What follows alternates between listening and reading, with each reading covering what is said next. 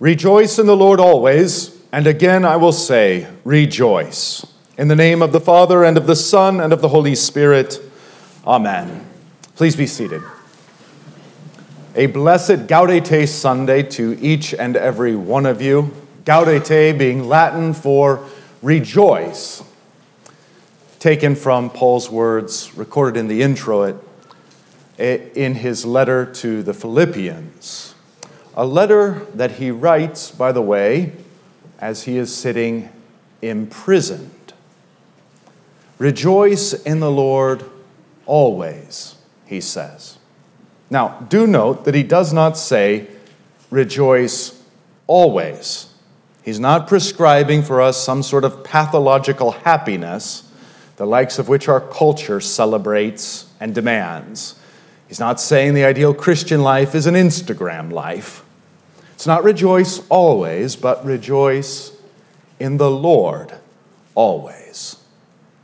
And so we light the pink candle on the Advent wreath to remember, even in the midst of the darkness and gloom of a rainy December, that Christ is the light and the joy of the world, fills our hearts with rejoicing no matter what our earthly circumstances may be. Paul himself, being in prison, connects in the church's historic liturgy with John the Baptist being in prison.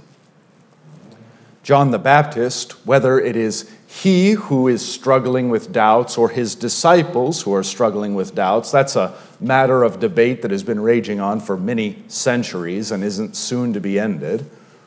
Either way, he does the right thing, whether for himself or whether for his disciples' sake. He directs heart and eyes to Jesus, the very thing that St. Paul does. Jesus, in turn, responds with a practical paraphrase of the scriptures. All the things that the scriptures say the Messiah will do, I am doing. And then he has these unique words for John the Baptist and for all of us Blessed is the one who is not offended by me. Very concretely, blessed are you, John, as you sit in prison, as you will not be released, as you will give your life as the final type and foreshadowing of Christ giving his own life. Blessed are you, John, if you are not offended by me or by the cross that I lay upon you or the path that I am leading you down. We see in Paul and in John two very different personalities, do we not? Paul desiring to rejoice in the Lord, John perhaps not so much. And yet, their hearts and their minds are set on Jesus. Now, these two men, imprisoned as they were, tie in wonderfully with the Old Testament account laid before us. Isaiah prophesying nearly 600 years before Christ and he prophesying ahead of time to an entire people who would be incarcerated and exiled and drug into a former land. First, the Babylonians would come and, by their warfare, one sided as it was, slaughter the Israelites. Then, dividing families as they saw fit, they would lead many away as the Babylonians liked to, sticking fishhooks through the nose of their captives and tugging them along. You might have had a bad week, but I doubt it's that bad. It is to these people, drug away from their home, imprisoned in a foreign land, with everything that they loved families, property, home life, all destroyed and wrecked. It is to these people that Isaiah prophesies, and he does so with wonderful poetic flourish. In our Old Testament lesson, he has for us three different heralds. Herald being messenger, which, as a complete tangent, when you hear Hark the Herald Angels Sing, the name's not Herald, that's his office. The angels are messengers. And so Isaiah sets before us three messengers, the first of which is instructed by God to comfort, comfort these my people. To tell them that their warfare, which is to say the slaughter and punishment that I have afflicted upon them through the hands of the Babylonians, this is over. Their warfare is over. I have pardoned their iniquities. And for their sins I have given them double, which might sound to our ears as a double punishment, but that's not what's being said at all. The double that the Lord gives corresponds with that doubling of the word comfort.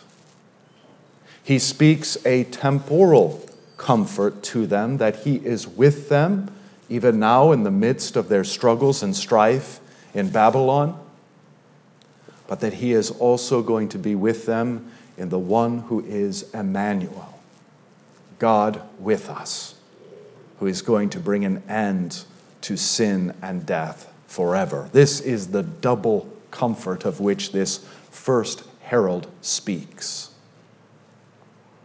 The second herald is the voice crying out in a wilderness.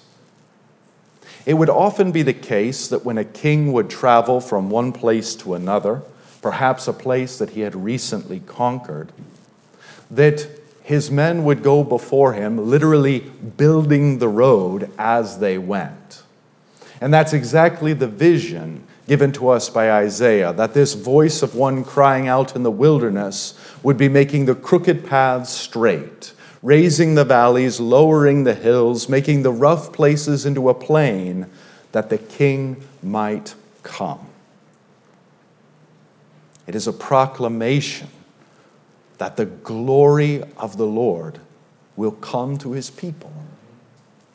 And we know that this voice corresponds with John the Baptist's voice. And that glory of the Lord who comes into the midst of his people is none other than Christ, our Savior. John comes preaching a twofold message that we Lutherans would call law and gospel. He points in the first place to all flesh being as grass, and our beauty as the flowers of the earth. That word for beauty there is the Hebrew word chesed, which means actually, in fact, our faithfulness, our steadfastness. The grass withers, the flower fades. Not only do we wither and decay physically, but all too often our faithfulness and steadfastness wither and decay and fade just the same. But while we ourselves pass away, we are given this gospel promise. The word of our God dwells forever. Not in ourselves do we trust, but in his immovable, unchangeable word. And most explicitly, that word made flesh, Christ Jesus. But the full content of his glorious promises to us are simply immovable. In fact, from the Reformation forward, you may have seen this in church artwork VDMA. We've had that iconography, those letters. Verbum Domini manet aeternum. The word of the Lord endures forever. The final herald of which Isaiah speaks is Zion herself, that is, the city of Jerusalem, set upon a hill, called to cry out to the other surrounding cities, marking the coming of the king. But this is no mere earthly king. She is to proclaim, Behold your God. The one who comes is a king in absolute power and authority but as we see also a shepherd who comes in gentleness to gather his lambs, carry them in his arms, and lead the mothers with their young in gentleness. Ultimate strength, ultimate tenderness in this shepherd king. What then should we gain from all of these things? that whether in prison, literally or metaphorically, John or Paul, or whether in exile, like Israel in Babylon, or like we Christians in this fallen and alien world. We can be assured that God is with us, that God continues to speak to us and that His word remains forever. Our iniquities are pardoned. He is for us, not against us. And whatever He allows to afflict us and to befall us, He has pre planned before the foundation of the world that through these very things He might conform us into the image of his own beloved Son. Rejoice, maybe not always, but rejoice in the Lord. Yes, we can rejoice in him always. Whether it be suffering or sorrow or death itself. Christ our Lord says, Lo, I am with you always, always, even to the end of the age. Let us then rejoice in Christ our Savior. In the name of the Father, and of the Son, and of the Holy Spirit. Amen.